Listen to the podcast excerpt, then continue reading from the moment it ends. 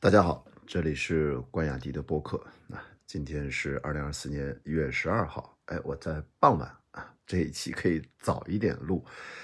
因为我刚才刚好看到央视《繁花》的在电视上播出的落幕，还做了一个盛典，把几个主要的演员还请上来。我在网上看了一个《繁花》主创在舞台上大概二十分钟左右的一个节选，真的其中。最打动我就是爷叔啊，呃，尤本昌老师从中间的一个位置，大概从后台缓缓走上来，因为他年纪大了，九十多岁了。哎，他他的发言，他的神态，哎呀，真的，我觉得让现场台上的主创，包括我在大电视上，我投到大电视上看，也都热泪盈眶呀。最后他每次发言，就是你会觉得就有某种。啊，伤感揪心，也有着某种欣慰和绵延的喜悦的那种感觉。他最后讲说，跟年轻的朋友们说，我会一直陪着你们，我们一起向前。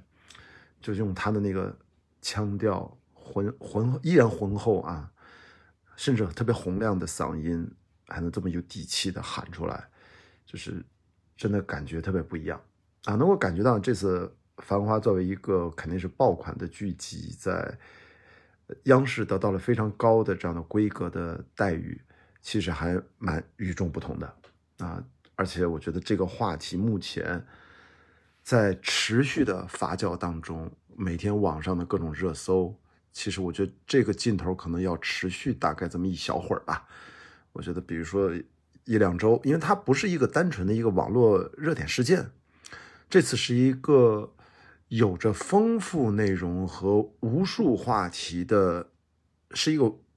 呃剧集文艺作品，它也不是一部电影啊，一个小时、两个小时，最多也就三个小时。这好家伙，这三十个四十五分钟啊，算吧，在十几个小时吧。所以啊，对哦，不止，它一千四百多分钟，对吧？呃，这个话你就可挖掘的、可讨论的就太多了。包括今天我大家可能都看到了一些话题，说。此时此刻，王家卫导演还在剪辑，真的，我觉得这个已经都都笑乐了。就是，就作为一个艺术创作者，嗯，对自己的作品兢兢业业，他作为一个完美主义者，剧集都播完了，他要为二刷、三刷的观众拿出更好的、经过细微调整、不断更新剪辑的新的版本。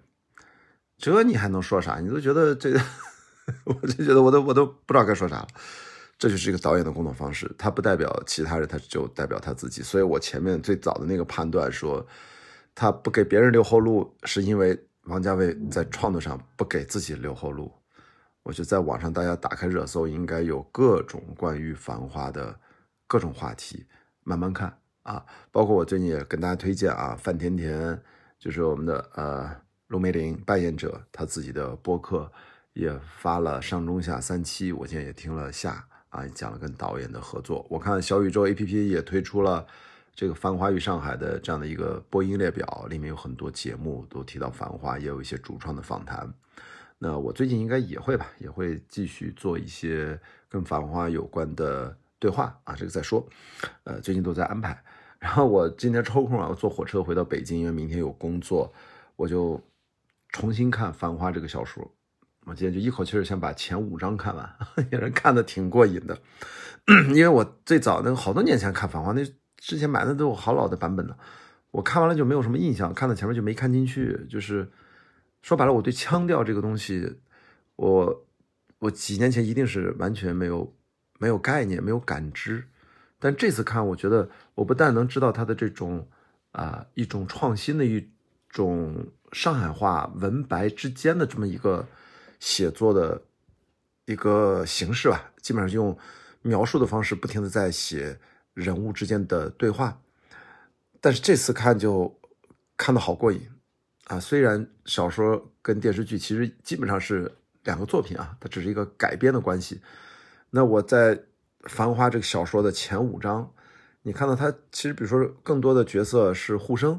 啊，陶陶。那其实我们熟悉的阿宝，其实它里面出现的并不多，李李出现的也很少啊。像汪小姐，其实跟呃魏总，其实在就洪庆嘛，在这书里面叫洪庆，就魏洪庆，呃，其实一上来就结婚了，而且关系、感情生活也都是波澜不惊等等。还有小毛，还有小，还有贝蒂，在前五章里面各种人物啊，还有康总等等等等轮番上阵。而且呢，我这次看，我不知道啊，我就是我不知道这个感觉对不对，就是他有一种在看一种全新的中国。就是现代文学的尝试一种新的探索的可能，就是一种新的小说的这种呈现的样态。它给我的感觉就是是一种特别接近，它跟说书人又不一样，但是它又极其的抓着你眼球和那种跟读者也好，就跟他如果说书人就现场的观众距离非常近非常近，但是我又有一种看。语言之鲜活，有有在之前看到这种鲜活的语言，可能只有在看《金瓶梅》的时候，上次给我带来过这种联想，就是它极有画面感。然后这为什么 说到《金瓶梅》？因为在这个小说里面，它有很多街头市井的平民老百姓的一些两性关系的描写啊。那上海话不是讲“嘎姘头”是吧？就是其实。就是以前那个词儿别不好听嘛，叫搞破鞋什么，其实就是大家这个出轨啊，谁跟谁怎么搞了一下，然后在这个文字描述里面，他又用了上海话本地换了一种描述，有很多词儿就是极为搞笑，你知道吗？就是它里面还有一段捉奸的一个描写，那简直这要拍出来，那上下翻腾的动作场面，那最后把这男女都赤裸裸拉到马路上，然后那那男的这个就是。捉奸的丈夫啊，去抓着那个赤裸的那个男的，就是甩甩来甩去，还给他掰断了。就是反正我觉得，我看到我看的这五张笑的我都不行了啊！还讲了很多上海市井民俗的优惠都在什么地方，都吃什么饭，然后也有关于集邮票的这些细节，种种种种，包括我现在这次看，因为我已经在上海生活了一年半多。然后他讲的所有的这些地理位置，我也都特别熟悉。讲的那些马路，基本上就是现在我在上海住的地方那个周遭，基本上就是那一片儿，所以就看上去极为熟悉啊。哪些老房子，哪些是什么街道，当然那些店面可能都没有了啊。但这个空间地理位置关系，其实就是我经常散步经过的这片地方。所以我觉得这次看《繁花》啊，比如说就是一到五章。给我的印象，它跟电视剧说实话，呃，就是叙事的形态截然不同啊。这个电视剧是一个高大上的，是王家卫脑子里面想象想呈现给大家，他印象当中对上海的旧的风貌的一个眷恋和一个旧梦的呈现，加着特别多的滤镜。而我看的小说的这个《繁华》一到五章，我我比如每五章跟大家聊一次嘛，就这一到五章看上去就是我觉得浮生百态，然后。社会各种闲杂人等，它里面也讲了李李出现，也讲的是至真缘，但是就一笔带过，也讲的这个李李在酒桌上跟各种的老板啊杯弓交错，然后也有这样的一些现场的一些应酬，包括描述那个细节，哎，这个香港的老板跟他有点啥。呃，关系，而另外一个老板看上去可能就没有，而那个有点关系那个老板可能趁着敬酒的位置，还把手扶在他腰上，还上下滑动，而要看李李这个反应到底如何如何。哇，就那个微妙的情节，我真觉得实在是太有意思了。就这些东西的，基本上只有小说才能 才能描写得了。我觉得在电视剧里面，其实我就大概知道啊，至少看前五章啊，我大概知道就的的确确跟原小说。就关系不是很大了，呃，基本上是再造了一个新的影视作品出来，嗯，基本上讲的也都不是，也都是商战呀、保卫黄河路啊，有这么，而且这个汪小姐在其实跟阿宝至少在前五章啊，她也不是电视剧里面那样的一个关系，对不对？所以我觉得我们可以完全把两个作品分别来感受，中间它有些千丝万缕的一些艺术脉络上的关系，这个也很正常啊。好，那我觉得今天其实就。不要聊特别多吧，我把中国电影啊，二零二三后面两部分，我觉得留到明天再说。今天呢，其实就是跟大家，我赶紧想打开手机，想抒发一下我刚才看到尤本昌老师在这个颁奖盛典上，他站到舞台上拍完这个戏这么久，还有另外一个触动我那个点，马伊琍就在那哭啊，背着身在那哭。马伊琍说，这三年多来她没见过尤本昌老师，虽然大家是两个澎湃挨着很近，她一直啊送咖啡啊什么的，她其实就一直没有得空去见他。等于在这次台上见到了，他就特别的感慨，然后那眼泪，呃，马伊琍就止不住啊。真的就止不住啊！啊，其他演员都很棒，很优秀，辛芷蕾啊，还有唐嫣都特别美，还有呃王菊也在旁边。呃，大家有兴趣的话，在网上找来这个片段来看一下。然后最后啊，给大家做个预告，应该今天晚上零点，我前两天被一个呃好朋友啊，也是播客的主播，真空世界的万雨辰，呃，他邀请我，他看完了《繁花》也特别上头，他想找人聊一聊。他就找到我，但是他聊的这期节目那个标题我还没记住啊，就是，呃，你听到这期节目就当天晚上，也就是说应该是在十三号凌晨他会发布。他讲的是通过《繁花》这个剧集，讲的是有仪式感的分手，啊，他是从这个角度来切入，我是没想到的。那我我自己不是还是的确有些分分合合这个分手的经验吗？那我说，那的确剧集里面呈现了各种各样的分别。爱情的、友情的等等等等，所以我们俩就聊了那么一期啊，所以呃，欢迎大家在听完我这期节目之后，可以跑到隔壁啊，我们的邻居播客叫真空世界，主播是万雨辰，是一位呃艺术家、画家，呃，他有什么很很多身份吧，也是香港青年，